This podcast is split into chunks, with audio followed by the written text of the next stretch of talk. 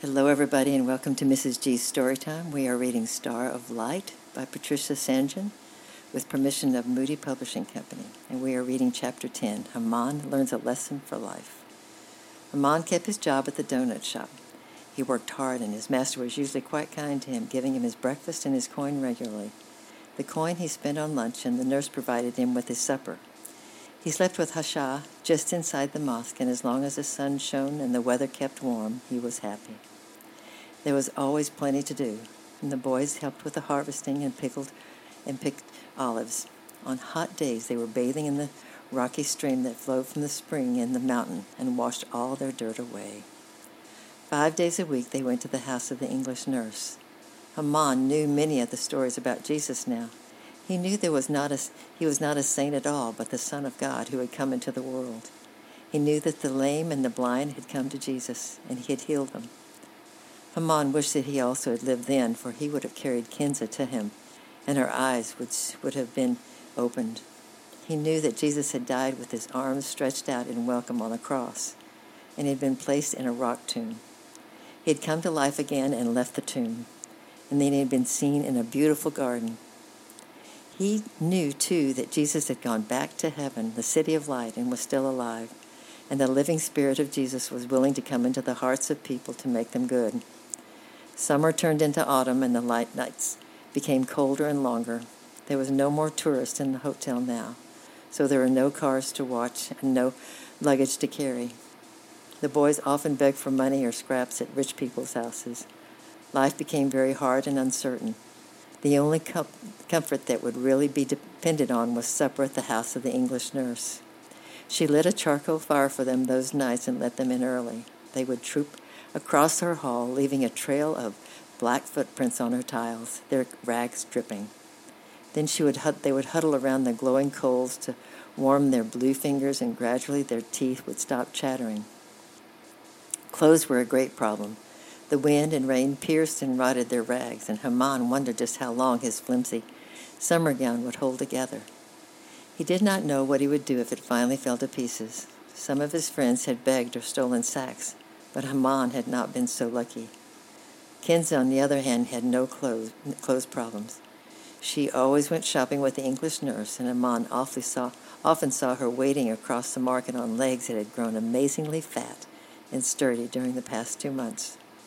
Over her clean gown, she wore a red woolly jersey and a little brown cloak. She had rubber shoes on her feet and a woolly hood over her dark curls. She looked the picture of health and happiness, and Haman edged up as close as possible, felt very proud of her.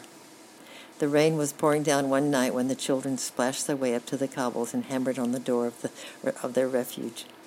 They shook themselves on the step like wet little dogs and surged forward towards the fire, puffing and blowing and sniffing. The English nurse felt especially sorry for them, for she thought she'd never seen them so wretched and sad. Yet they lifted their merry, cheery, cheeky faces to her, and her, their dark eyes were still bright. She marveled at their courage. But there was one well known little figure missing. This was the second night he had not turned up, an undersized shrimp of a boy who had come regularly for months. Where's Ab el Kadar? The, the nurse asked. He can't come, replied one child in a careless voice. His rags fell right to pieces, and he hasn't a father. He has nothing to wear at all, and they must, he must stay at home till his mother can save enough to buy a sugar sack. No one seemed to care or seemed surprised, and the evening passed as usual. But when supper was finished, the nurse turned to Haman, who always lingered to the last. Do you know where El Kader lives? she asked. Haman noticed, nodded. Up at the top of the town by the prickly pear hedges, he replied but the path is like a muddy river. You could not go there tonight. Oh, I think I could, said the nurse. And if you would like to earn a little money, you can take me there.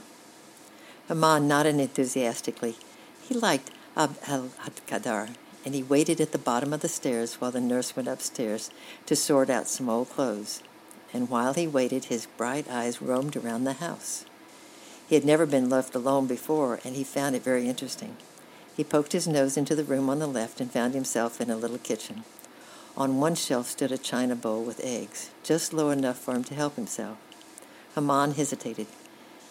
He could not count, but perhaps the nurse could and would notice that he took two. On the other hand, Raw eggs sucked through a little hole at the top were delicious, and Haman had not tasted one for a long time. He decided it was worth the risk. If he waited outside the door, the nurse would never see in the darkness. And if she noticed later, he, he would, she would not be able to prove it was him. So she, he took an egg in each hand and slipped out into the street, stood waiting in the dark. Soon the nurse appeared with a bundle and a key, and what Haman had not bargained for, a powerful flashlight. Come along, said the nurse, turning on her flashlight. Walk with me, and we can both walk in the light. But to the nurse's surprise, Haman did not wish to walk in the light. He seemed to be taking great care to keep out of the beam, slinking along in the gutters, shuffling against the wall. It was very dark and very muddy, and once or twice he slipped, clutching his precious eggs tightly in both hands. Why don't you walk with me in the middle of the road? asked the nurse, puzzled. You'll fall if you run along in the gutter like that. I'm all right, muttered Haman, rather mis- miserably. He was not enjoying himself at all. He was so afraid that the broad beam of light and the eggs somehow did not seem worth it. He wished he could get rid of them, and yet at the same time, he wanted to hold on to them. It was pitch black away from the light, and when they started climbing the steep back alleys, Haman could not see where he was going at all. Suddenly his foot caught on an unexpected step, and he fell headlong on his face. He gave a sharp cry of shock and pain, and the nurse, who was just a little ahead, turned around quickly and shone the light full onto him. She saw him struggle to his feet, his gown covered with black mud and yellow egg yolk. She saw his hands clutching the smashed shells and his grazed knees streaming with blood, and she understood at once what had happened. He would have scuttled away from her, but she took hold of him quickly, and he burst into frightened tears. He had no idea what she would do.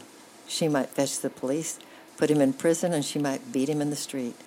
Whatever she did or did not do, he felt sure she would never have him in her house again. Never again when he entered that place of warmth and light. He would be shut out, and it was all his own fault. Then, through his sobs, he heard the voice of the nurse speaking quietly to him. Come along, she said. You've cut your knees badly. We'll go home and bandage them up, and then you can show me the way again afterwards. She kept tight close of him, hold of him, and they went home in silence, except for Haman's sniffs. And when they got there, she locked the door on the inside. Still silent and ashamed, Haman washed his hands under the tap, and then the nurse sat down with him and bathed his black knees until the cuts and grazes were quite clean. She put ointment and bandages on them, and then she took a good look at him. He sat slumped in a sorry little heap covered with mud and raw egg. The only clean parts about him were the little tracks on his cheeks made from his tears. Still without speaking, she went upstairs where she kept a bundle of old clothes, and she came down with a clean shirt and a gray woolen sweater that she had mended many times. And then she fetched more warm water and soap and scrubbed him clean. Next, she dressed him in his new clothes and sat down beside him. He looked at her, marveling, for it was his very first experience of someone returning good for evil. He could not understand it. Instead of prison and a beating, he had been given medicine, clean, and beautiful clothes.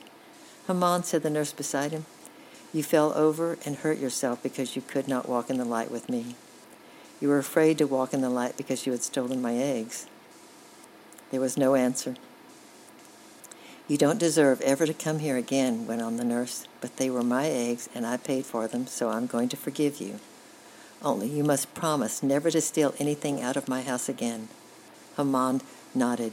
And remember, said the nurse, speaking very slowly, you could not walk in the light without me because of what you had done wrong.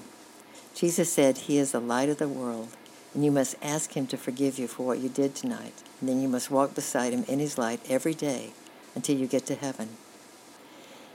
He will make you clean inside, just as I made you clean outside when I washed away the mud and the egg. Haman looked down at his clean clothes and bandages and understood. His eggs, which seemed so precious, were gone, but he did not want them any more. He had been forgiven and washed and made clean.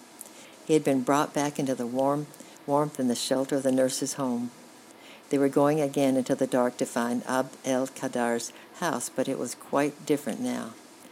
He would walk close beside the nurse. He would not stumble and he would not be afraid of light any longer because he no longer had anything to hide. They would walk guided by the flashlight's bright, steady beam, and it would be a treat. A half an hour later, having finished their task, they returned to the house. The wind roared against the rocks behind the door town, and the rain beat up the streets in cold gusts. Haman said goodbye on the steps. But where are you going to sleep? asked the nurse doubtfully. In the mosque, answered the little boy. Have you any blankets there? No. Isn't it very cold? Tonight I shall be warm in my new sweater. Well, you can come in tonight and sleep on the floor. The fire is still burning. So she left him lying comfortably on the mat, covered with a blanket, staring into the glow of the dying charcoal and thinking over the events of the evening. He had learned something that night that he would never forget all his life. Sitting up suddenly, he held out his hands and whispered the words of the simple hymn, hymn he had learned by heart, asking God to give him a clean heart, forgive the bad things he had done, and lead him to heaven. And tomorrow we'll read chapter 11, Christmas. I love you. I'm praying for you. And we'll see you tomorrow. Bye bye.